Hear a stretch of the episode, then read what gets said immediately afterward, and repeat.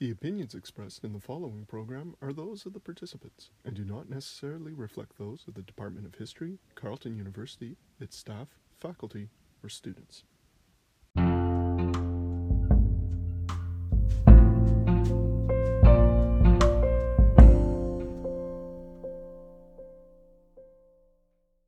You're listening to Patterson 406, an occasional series of podcasts from the Department of History at Carleton University in Ottawa, Canada.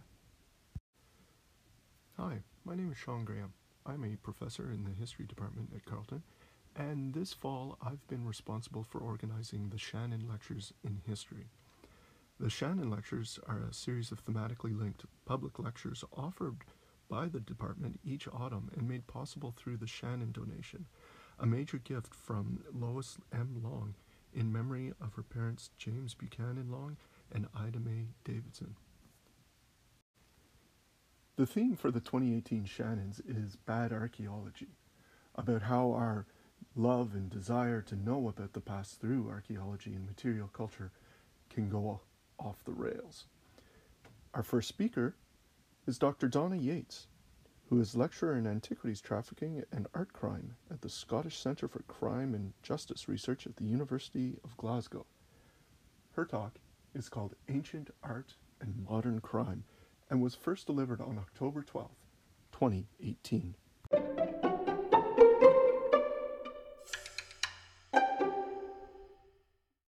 In 2011, a visitor walked into the Montreal Museum of Fine Arts and stole a 2,500-year-old relief of a guard's head valued at over $1.2 million. In July of 2018, the New York Supreme Court ordered that the sculpture, which had been seized by the District Attorney of New York from a London-based antiquities dealer, be returned to Iran. How the artifact was stolen from the famous archaeological site of Persepolis and ended up in Canada, and what happened afterwards when it was stolen again, gives us a glimpse of the dark underbelly of the art world. This is where high culture meets smuggling, desire, greed, and white-collared crime.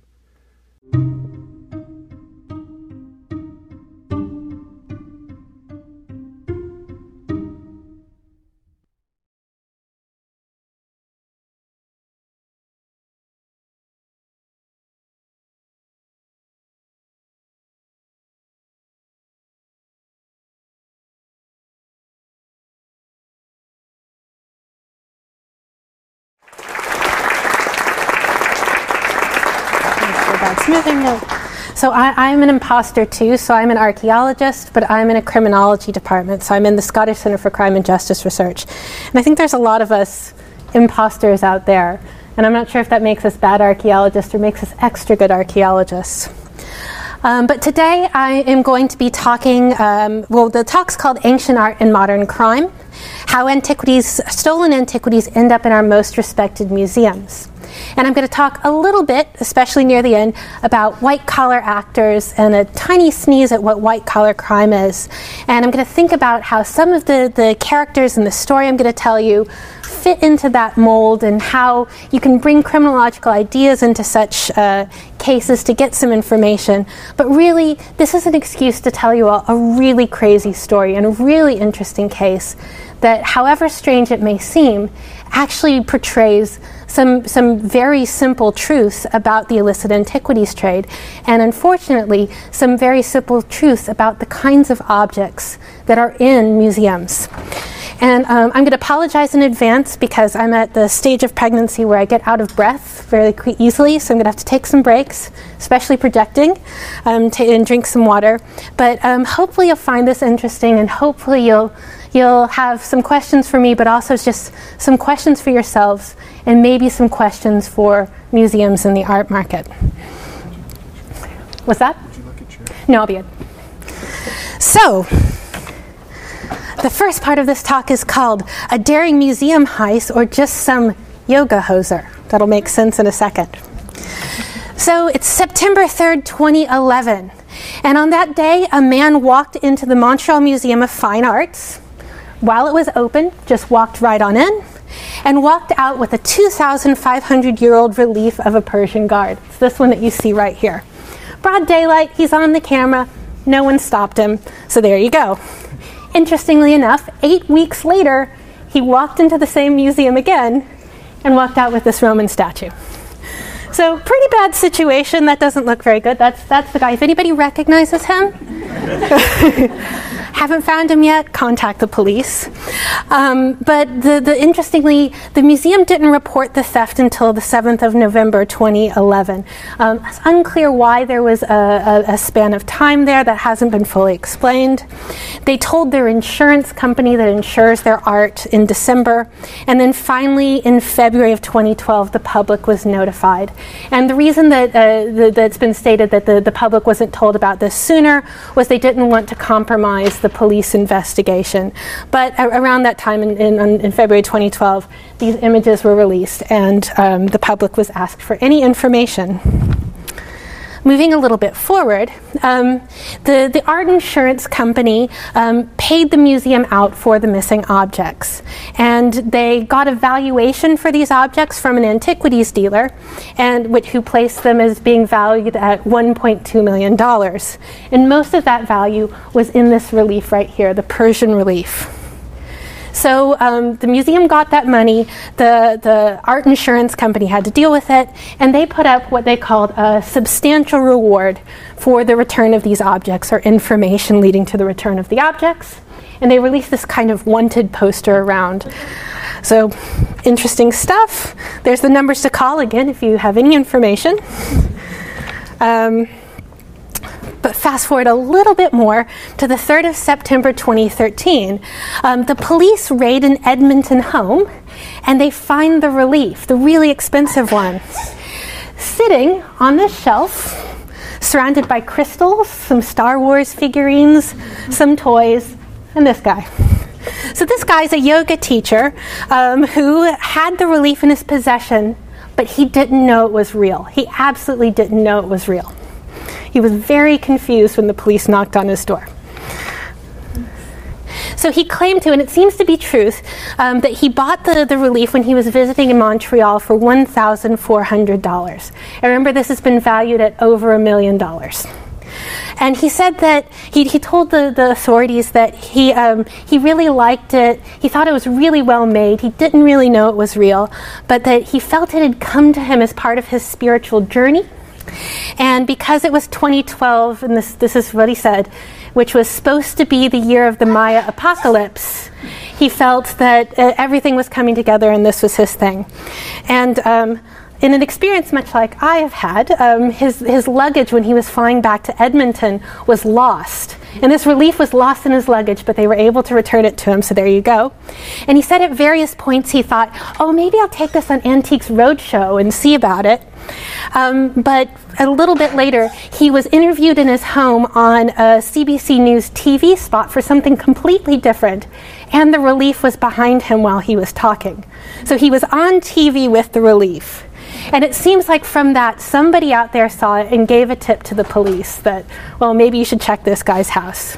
And to make things even weirder, somehow the reporting on this guy inspired the really weird Kevin Smith film, Yoga Hosers, which has like negative stars online and is absolutely terrible. But somehow that film, which is somehow about sausage Canadian Nazis called Brat Nazis made of bratwursts, is inspired by this guy and what he said about this theft. Can't make this up. Great story, right? Well, when they raided this guy's house, they also found some drugs and stuff, so he got arrested. And he pled guilty to possession of stolen goods. The drug charges were dropped, but he pled guilty to this really small charge of having this relief. And both his lawyers and the judge agreed that he didn't know it was stolen, but on the other hand, he didn't try very hard to find out if it was before he bought it. And on all accounts, including what the judge said, is basically, this is a very extraordinary case. But interestingly enough, the other stolen piece was never found. We still haven't found that. And the thief was never found, even though it seems like there'd be some really good leads on it. So there you go. Daring museum heist? Probably not. Yoga hoser? Maybe. But this isn't our case. This is not what we're talking about today. This is just your preamble. You've got this great art theft, but this isn't the interesting thing. So let's think about this week. We're fast-forwarding. Newsflash, this week, see, dated October 9th. Recovered Achaemenid, I always say that wrong, relief goes on tour across Iran. So this relief, the one that was stolen from the Montreal Museum, that was recovered in Edmonton, is now in Iran for good. That's where it is.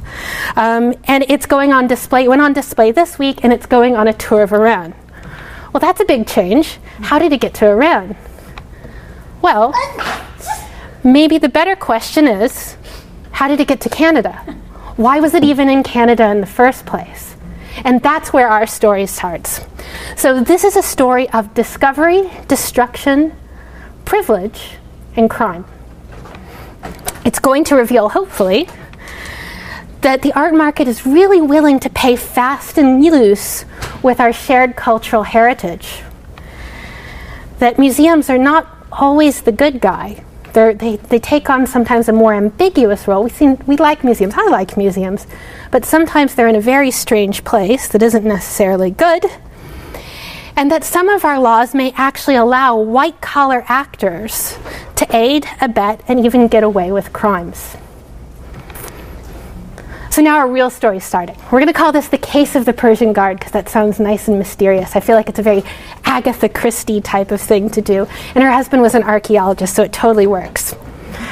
So, history lost and found, plundered from Persepolis. So we're starting at the site of Persepolis in Iran. It's the capital of the Achaemenid Empire, and I say that wrong every time, I apologize. The palaces there were built by Darius. It's a massive complex. This is an overhead view of it, just filled with amazing carvings and things. And the Persian Guard that we're talking about is one of these guys, see right here. He is a part of a line of guards that was at the Tripylon part of the site, which means three gates. Part of the palace complex, and this is actually a line of 80 guards, 40 facing each direction. It's massive, massive, massive. And he was one of those. So these were not discovered by looters, these were discovered by archaeologists in 1932. So up to that point, this area was covered in sand, and all of these objects were found in place. So the piece was found by archaeologist Ernst Hertzfeld of the Oriental Institute of Chicago. And very importantly, this exact piece, the one that was in Canada, was excavated by archaeologists, it was photographed, and it was even restored. So the piece we're talking about is, let's see, it's this one. Yeah, it's that one. This was actually excavated on the ground. The archaeologist restored it, put it back, it looks good. And it was last photographed by archaeologists in 1935. And these years are important, 1932 and 1935. And very unfortunately, it was stolen that year. It was stolen in 1935. So just to show you, there you go. Here's our piece, here's our piece. It's a bit blurry, but you can see damage on the sphere, little head damage, and this kind of shape here. So that's an ancient break. These ones, unfortunately, modern breaks from looters. This is an ancient break here. So definitely it's that piece. So, like I said, it was stolen in late 1935, and in March of 1936, the archaeologists at the site did report it stolen. They reported it stolen to the relevant ministry in Iran, they reported it stolen to Iran's Attorney General, they reported it stolen to the Art Institute of Chicago, and two other guards, I should say, were taken at the same time. Multiple letters were written, images were supplied with the letters. There are records that this thing was there and was stolen. And at the time, Iran was actually actively trying to prevent this kind of theft. It had strong laws, and it was going after people who were stealing stuff from Persepolis. Right at the same time, apparently, there were some Japanese tourists who took some things from Persepolis, and they were caught, and stuff was gotten back. And the District Attorney's Office of New York, who you're going to see is very important in this case, has called this a classic theft. There's no nuance here. This stuff was stolen. And again, this is the photograph that was taken that proves it was stolen. I'm not 100% sure, but I'm pretty sure it's either this break, but I think it's actually this one. So here's where the heads were, no longer there. Very unfortunate. So the guard disappeared. It was not seen again for another 15 years, but we know it was smuggled. So how do we know that? Well, like I said, Iran had really strong laws at the time, still does. So in 1930, Iran declared that all ancient objects were property of the state, meaning you can't remove things from ancient sites and you can't export them without a license. That's 1930. Remember, our guy was found in 1932, and we have photographic proof that it was in the country in 1935. Just like I said, we have proof it was there. And we also know that an export permit was never issued. Iran maintains an export permit was never issued for this object, and indeed, there's no feasible scenario where it would be. There's no feasible scenario where Iran suddenly pulls this thing off, sends an export permit, and then pretends like it doesn't know that they were the ones that removed it and exported it. Because again, this is there's officials in Iran looking for these pieces. This wasn't exported legally. So it was stolen and it was smuggled. I'm really driving this home that it was stolen because it just very classically is. It was taken from its owner in an illegal way, and we have photographic proof. So fast forward 15 years. On 7 December 1950, antiquities dealer Paul Mallon offered the guard to F. Cleveland Morgan of the Art Association of Montreal for sale. We have no idea how Mallon got the piece. There's 15 years gap. We have no information at all. And Morgan, of course, never asked. He just liked it. He didn't ask where this came from, didn't ask for an export permit, didn't ask for anything at all. Mallon did tell Morgan that it came specifically from the Tripylon stairs at Persepolis, very specifically. So kind of asked the questions, how did he know that? Was he talking to the criminals who smuggled it? He had a bit of information he probably shouldn't have, and he passed that on to Morgan. But somehow, that didn't cause Morgan to think, maybe I should send a letter to Iran and ask for an export permit. Nope. So Morgan paid just over $1,000 in 1951 dollars, so it's quite a bit of money for the guard. And then he instantly, just a month later, donated it to the Montreal Museum of Fine Arts. So he was specifically buying it to donate it. And the Montreal Museum of Fine Arts also did not ask for any proof that this was being legally sold. Didn't ask for an export permit, didn't ask for an explanation, didn't ask really where it came from. They were just happy to get this thing. The Montreal Museum of Fine Arts only published a picture of it once. They never really released this on postcards or photographs or anything like that. And it wasn't actually permanently displayed until 2004. It was kind of on and off exhibitions. So then, okay, you know the stolen and recovery story that happened in 2011. The Yoga Hoser guy had it and so on. You know that story. But what happened after that? It kind of seems when that story ends that the piece is supposed to go back to the museum and it goes back on display. Well, that isn't actually what happened, because remember, the insurance company paid out. So now the insurance company is the owner of this piece. So that's AXA Art Insurance. But the museum actually had the option of rebuying the piece by returning the insurance money. So if they wanted to, they could say, okay, yes, we want our piece back. Here's the insurance money that was paid out. But that's not what the museum chose. They chose to keep the money. So it's now owned by AXA Art Insurance. The question I ask for you is, did the museum pass on a hot potato to somebody else? Currently, I think the Museum of Fine Arts is probably feeling like they did the right thing, keeping their $1 million something rather than getting the piece back. See what you guys think in a bit. Well, AXA wanted to sell the piece, because they had paid out over $1 million for it. They wanted to recoup some of their loss. But they specifically wanted to sell the piece outside of Canada, where they felt like they could reach a better market. They could get more consumers who would pay more money for it. So they applied for a cultural property export permit to send it to the United Kingdom, which has a notoriously strong art market. I'll put it like that. But by law, the Canadian Cultural Property Export Review Board had to approve this export. So you can head to their website, you can read what they're all about, but basically they get to decide whether objects that are in Canada are of, quote, outstanding significance and national importance. And thus, if it is that, they are able to not issue permits and not allow those things to leave Canada. So they didn't want to approve this. They didn't actually want this thing to leave Canada because it's a very significant piece. And quite frankly, you're not going to get another piece of Persepolis. That's not going to happen. So there was a back and forth, lots of documents, arguing and so on. But eventually, with a couple of stipulations, the permit was granted. It was granted for the object to leave Canada. But during that back and forth, the piece was actually sold in Canada to a London-based dealer named Rupert Wace, who just happened to be the exact same guy who gave the initial valuation of this piece when it was stolen. So he's the guy that appraised it, and remember, he appraised it at around $1,180,000, and he bought it while it was still in Canada. So there was a lot of push for him to try to get this thing out of Canada, sell it, and ultimately in July of 2016, it was sent to London with an export permit. And just as a side note here, this is kind of a part of the case that's really kind of dark and dubious, because there were some interesting shady, backdoorish dealings.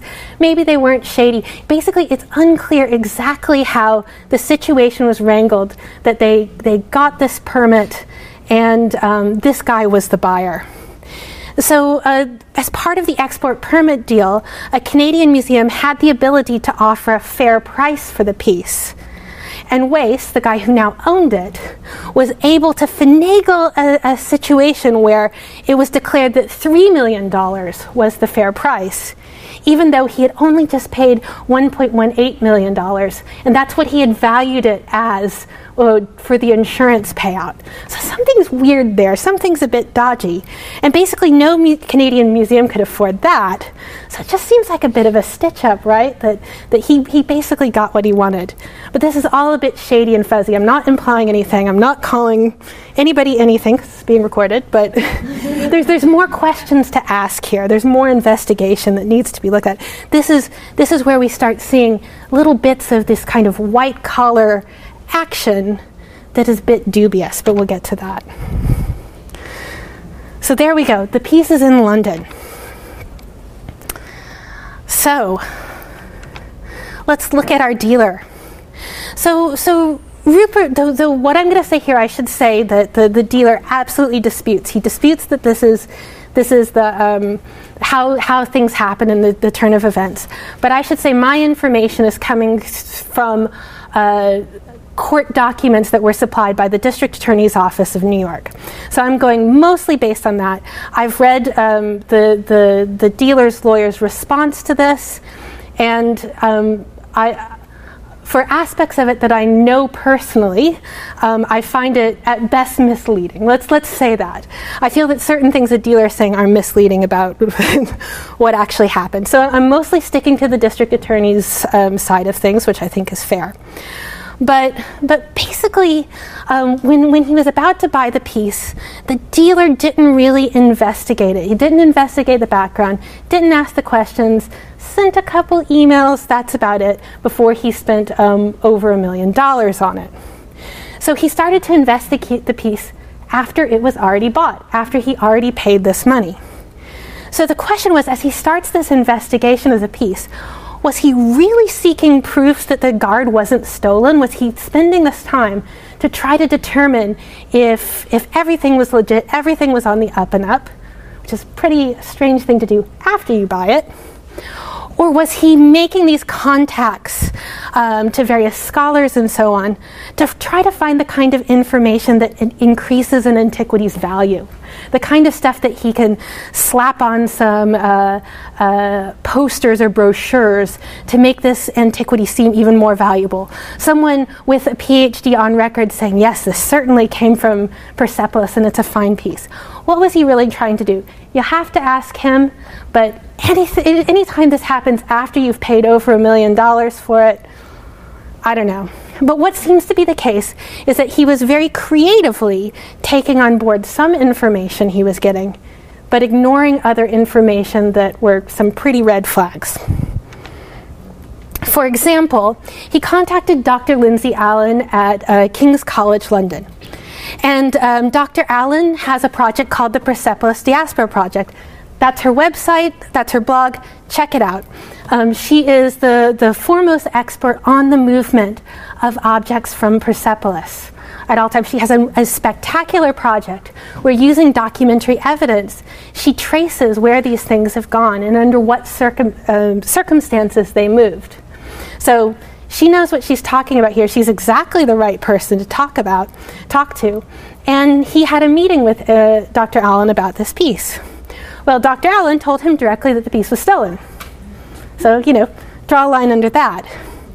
But according to the dealer and according to his court documents, he felt she was being political about that, because she also said that she felt any piece that was from Persepolis that was outside of the country was stolen. So he felt that was a reason to completely discount what she was saying, though it seems like the only takeaway he took from that meeting was not her saying, "This is stolen," but rather when she told him what part of the site it probably came from. And interestingly enough, that little bit of information from her made it on the sales brochure. So was he looking for evidence that it was legitimately his, or was he looking for an expert on Persepolis fragments to tell him where this thing came from so he could sell it? And it's clear that the dealer didn't directly contact any of the key record holders in this. So the Oriental Institute of Chicago has an online, 100% accessible image database of all of the images taken during the Persepolis excavations. That's where I got the pictures in this. Available to the public, freely searchable. Go check it out, it's really cool. And he didn't contact them. And he sure didn't contact the Ministry of Culture in Iran to ask, were their export permits issued? Pretty easy to do, didn't do that.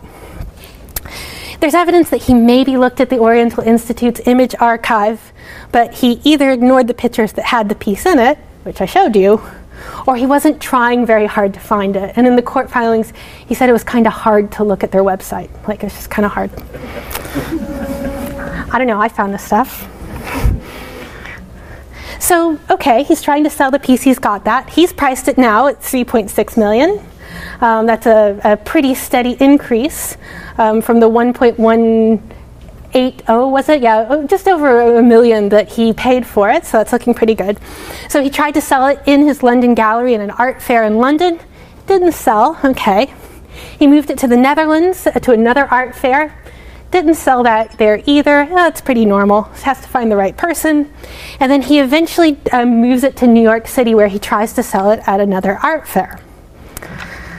Meanwhile, Dr. Allen, who had previously said, "This thing is stolen," found the definitive proof that the piece was stolen, the exact pictures I showed you. So she found this, pretty easily, it wasn't too hard to find, but this is definitive proof that that piece was in Iran after Iran had claimed it. And she also knew that the piece was moving to New York City. So she alerted lawyer Leila Aminadallah, and that's Leila's website, artandiplawfirm.com, definitely check it out, who is based in New York and is an expert in art and heritage law, and also specifically an expert in Iran's antiquities law, who's right there. Leila looked at what Dr. Allen supplied. She agreed, this looks pretty stolen, and she contacted the District Attorney's Office of New York, and she put Dr. Allen in contact with them. I'm going to take a quick drink. And this actually is a really interesting point if you read kind of what the dealer thinks about how things happened. Because very particularly, it seems that he feels at this point that when Dr. Allen found proof that this object was absolutely, definitively, 100% stolen, that she should have called them. She should have called the dealers and not gone to the authorities. And to me, that always seems a bit strange. So she's holding proof that an absolutely stolen object is just about to be moved into the United States, and the dealer feels like she should be contacting him, the person who's holding this illegal object, and not contacting the police.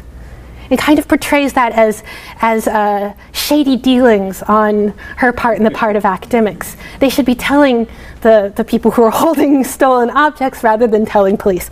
I don't know, it seems wrong. Would we do that for any other situation? Like, I don't think so. But, you know, everybody has their opinion. And quite conveniently, at the District Attorney's Office of New York, the Assistant District Attorney is Colonel Matthew Bogdanos right there, who, besides being a District Attorney and a Marine, is the author of Thieves of Baghdad, One Marine's Passion to Recover the World's Greatest Stolen Treasures. So he was actually actively involved in 2003 with the recovery of the stolen objects from the Iraq Museum.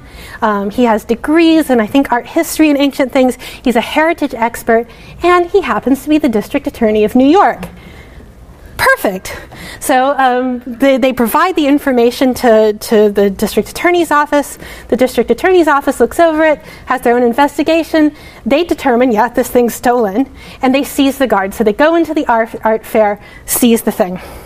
And the District Attorney's Office maintains that determining that the guard was stolen was not very hard for them to do. The pictures are all online. The information's all there. In their complaint, they basically said, once you have a picture, you can go to the Wikipedia page of Persepolis and figure out something's dodgy. It's not that hard. And they also maintain that the Montreal Museum of Fine Arts, AXA Art Insurance, and the dealers didn't really try to find out if this thing was stolen because they didn't want to know. They didn't want to ask that question, which is an interesting situation. So the dealers, of course, contest this. They don't want this they maintain that this object is theirs. They want it back.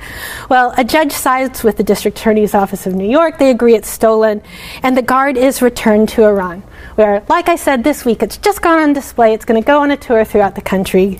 And basically we got this one right. A stolen object was returned to its original owners, to its country of origin, and hopefully to Persepolis, so that when people visit Persepolis, you get to see it intact. Sounds really good. Usually doesn't go this well. But one thing I wanted to draw out here from the court documents that the District Attorney's Office of New York filed is that they were really critical of Canada's laws. They said some really interesting things about Canada. As I was reading through it, I started highlighting these, thinking, this is a really interesting angle of things.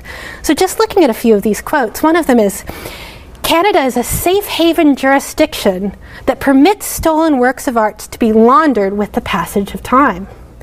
Or hopelessly outdated and ineffective safe haven provisions of countries such as Switzerland and Canada. And Canada's safe haven laws deny victims the right to recover their stolen property if it was in Canada before 1978. That's pretty shocking stuff. It actually shocked me because I didn't actually know exactly what Canada's laws were before I started looking into this. Can't say I'm an expert now, so don't ask deep Canadian law questions to me. But basically the criticism that the District Attorney's Office has rests on a certain thing. So in New York and the United States more generally, if something is stolen, you can never be the owner of it. So basically, you can never get good title to stolen property. Even if you bought it in absolute good faith and you had no idea it was stolen, it doesn't become yours. It always reverts back to the original owner, because the idea is that it can't if it can't ever be legally transferred, whoever owns it can't legally own it. Well, that seems to be a little bit different in Canada's Cultural Property Export and Import Act of 1978. Because what appears to be the case is 1978 is set as kind of a cutoff date. And more or less, with some caveats, objects that were in Canada before 1978 can be bought and sold and owned, even if they were stolen. So even if the piece, in this case, has photographic proof that it was stolen from Persepolis in the 1930s, it seems to be the case that there isn't going to be anybody rolling in and seizing it. It seems to be the case that after 1978, whoever was holding it, at this point the museum, became the rightful owner of the piece in the eyes of Canada, even though it's a stolen piece. With stars, with caveats, I'm not a lawyer. And interestingly enough, this was an issue in this case, because after the object was seized in New York, AXA Insurance gets involved again, and they tried to get a Quebec court to declare that they were the rightful owners of the piece when it was sold. It's a bit of a muddle right there, but basically they were trying to prove that under Canada's laws, the piece had been the museum's and thus was the property of the insurance company, and thus the insurance company could sell it to the dealer. So they were trying to do this in a Quebec court at the same time that the piece was seized in New York. And this kind of seems to me, and I'm going to talk about it a little more in a moment, as shopping around for a jurisdiction. And it seems like art market actors do this in a number of ways. They look for favorable places for these objects to be sold, such as moving the object to New York. They often look for favorable places for the objects to be stored. Historically, that has been in the free ports of Switzerland, for example, where they're not going to get raided. And at times, they may be looking for, shopping around for favorable jurisdictions to get court rulings and disputes like this. And what the District Attorney's Office of New York brings up in their own discussion of Canada's laws is that with this 1978 date, it opens up the possibility for people who want to make faked paperwork, false documentation, to make false documentation to show any object passed through Canada before 1978, and thus, even if it was stolen, became the property of whoever held it. So obviously that's another crime, falsifying documents like that. But in a way, the way that the District Attorney's Office sees it is that this provision of the law just kind of opens the door for different kinds of wrongdoing. So I asked the question, does Canadian art law support white-collar crime? Maybe. So what is white-collar crime? So white-collar crime was defined by Sutherland, this is the little bit of criminology we're going to do, as crime committed by a person of respectability and high social status in the course of their occupation. So this is the person who kind of created the idea of white-collar crime academically. So it's basically, it's crime committed by professionals that take advantage of society's trust in their status and position. They're able to get away with these crimes because we respect these people. They tend to have financial motivations, they tend to be nonviolent, and they tend to involve certain types of deceit and concealment. And there's all sorts of things that we consider white-collar crime: insider trading, embezzlement, tax fraud, bribery, this kind of thing. Nonviolent, but they're really taking advantage of position.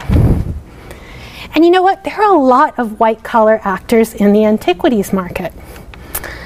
So we have dealers are white-collar actors, obviously. Auction houses where a lot of antiquities are bought and sold. Collectors are white-collar actors, the people who buy antiquities. Museums, we'll call all museums white-collar actors. And professionals like archaeologists, like myself, like restorers, like experts who might be looking at antiquities, also white-collar actors. So we've got a lot of white-collar actors in the antiquities market. And I ask you, though I'm not going to imply anything here, I'm not going to definitively state anything here, if we can consider some of their actions as crimes, some of the things they do as being white-collar crime or bordering on it. How are we on time? Going good. So let me be clear for the video, I'm not saying that anybody committed a crime here, and no one was charged with a crime in this case except the poor Yoga Hoser guy. So he got a conviction. That guy's the criminal. Nobody else has faced any charges at all, and they're not going to. But one thing I can say is that white-collar actors were able to manipulate the system over a span of 60 years. They were able to own and possess, I should say, and publicly display a very obviously stolen piece for 60 years without any recourse. And then later on, they were able to move it around the world and so on until it happened to hit New York. And there happened to be kind of a confluence of people who had the right information who could do something about it. And to take a few more quotes from the District Attorney's Office of New York, criminal intention and the ability to act on it is how this piece of Iran's treasured cultural heritage got to Canada in the first place. And he also says that this unspoken understanding, this conspiracy of silence, is yet another feature of the black market in Seoul's antiquities. And just kind of taking that in, thinking about these actions of white-collar actors, I think these actions are better understood through a criminological framework. And this is where my project comes in. This is where my and my colleagues' project comes in.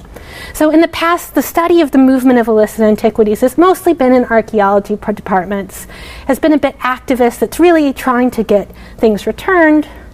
We've taken a different spin on things. Our focus is on criminology, in applying criminological models to the illicit trade in antiquities to see what we can find out.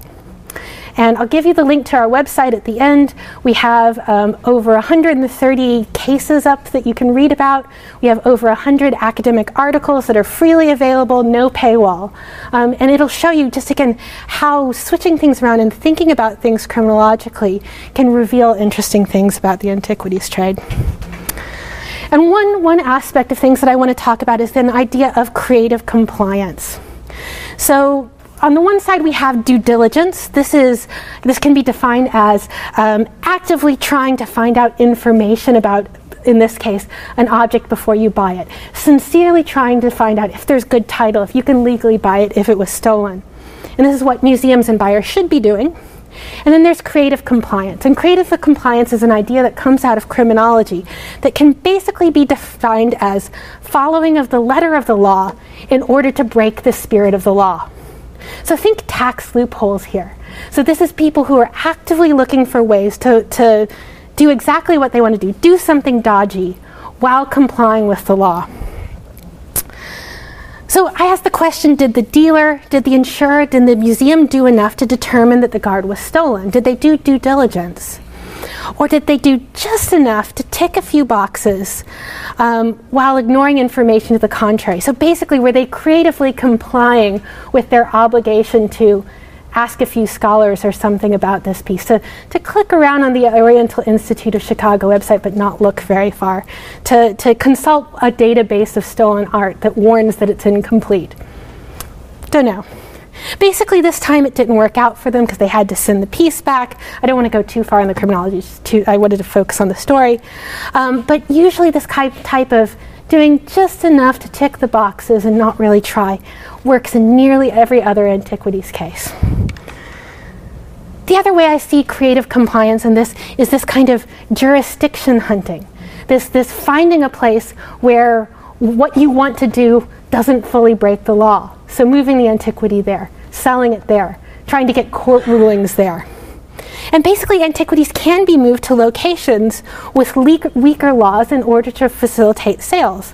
And people who are white-collar actors, who have the money and the sophistication to know this, are able to tap into that. So in this case, the dealer doesn't seem to have been too savvy about it. They probably shouldn't have moved it to New York. But I'm thinking, you know, they probably just got cocky because they've never been caught before. So basically, this is almost like putting your money in an offshore tax haven. This is putting your antiquities in a place where you're not going to get in trouble for them. And really, this is a special case. And this is a special case not because the piece was stolen, trafficked, and laundered by white-collar actors. That's absolutely normal. Again, go on our website, 130 cases. That's just scratching the tip of the iceberg. You're going to find this pattern over and over again. What's rare about this case is that the right outcome actually happened. We were able to get this stuff back. It's now back in Iran right there. And the only reason we were able to do that is because there were researchers who were independent, so not associated with the dealers in any way, working on it. There was interested law enforcement agents who actually cared about it, and there were documentation. There was photographs. We could prove what we were saying. For the most part, there aren't photographs of objects that have been stolen, but we have it. And to conclude, that looting happened in the past. That was in the 1930s, but looting is still happening. So this is the site of Apamea. These are two Google Earth images, both taken in 2012. This is before. So you see this road right here. There's actually lines of columns here. This is in Syria. And this is a couple months later, after looting. So this is happening right now. Looting still happens. And the market still seems to be covering up the spoils. All those holes, the stuff had to go somewhere. Where is it? Will it surface in 15 years? Don't know. But the laws, our laws often allow this behavior to happen.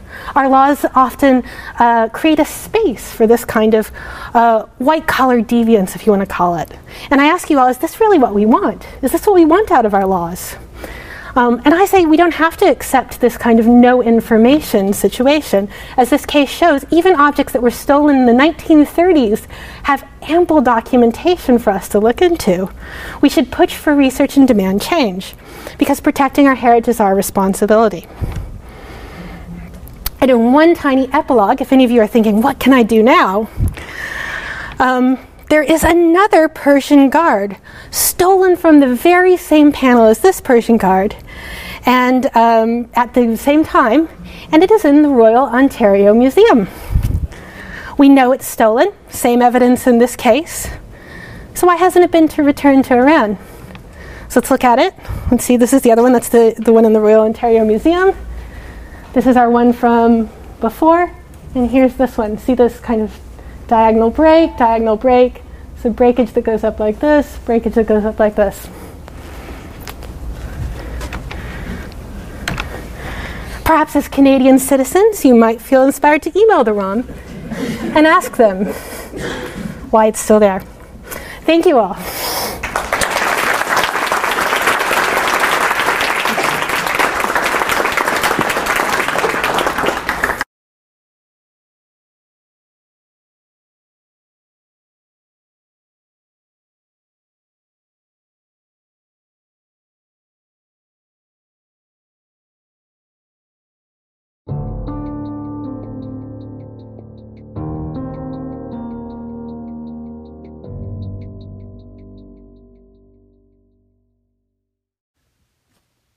Thank you for joining us today.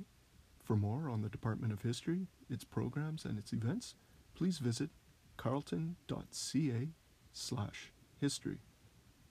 I'm Sean Graham.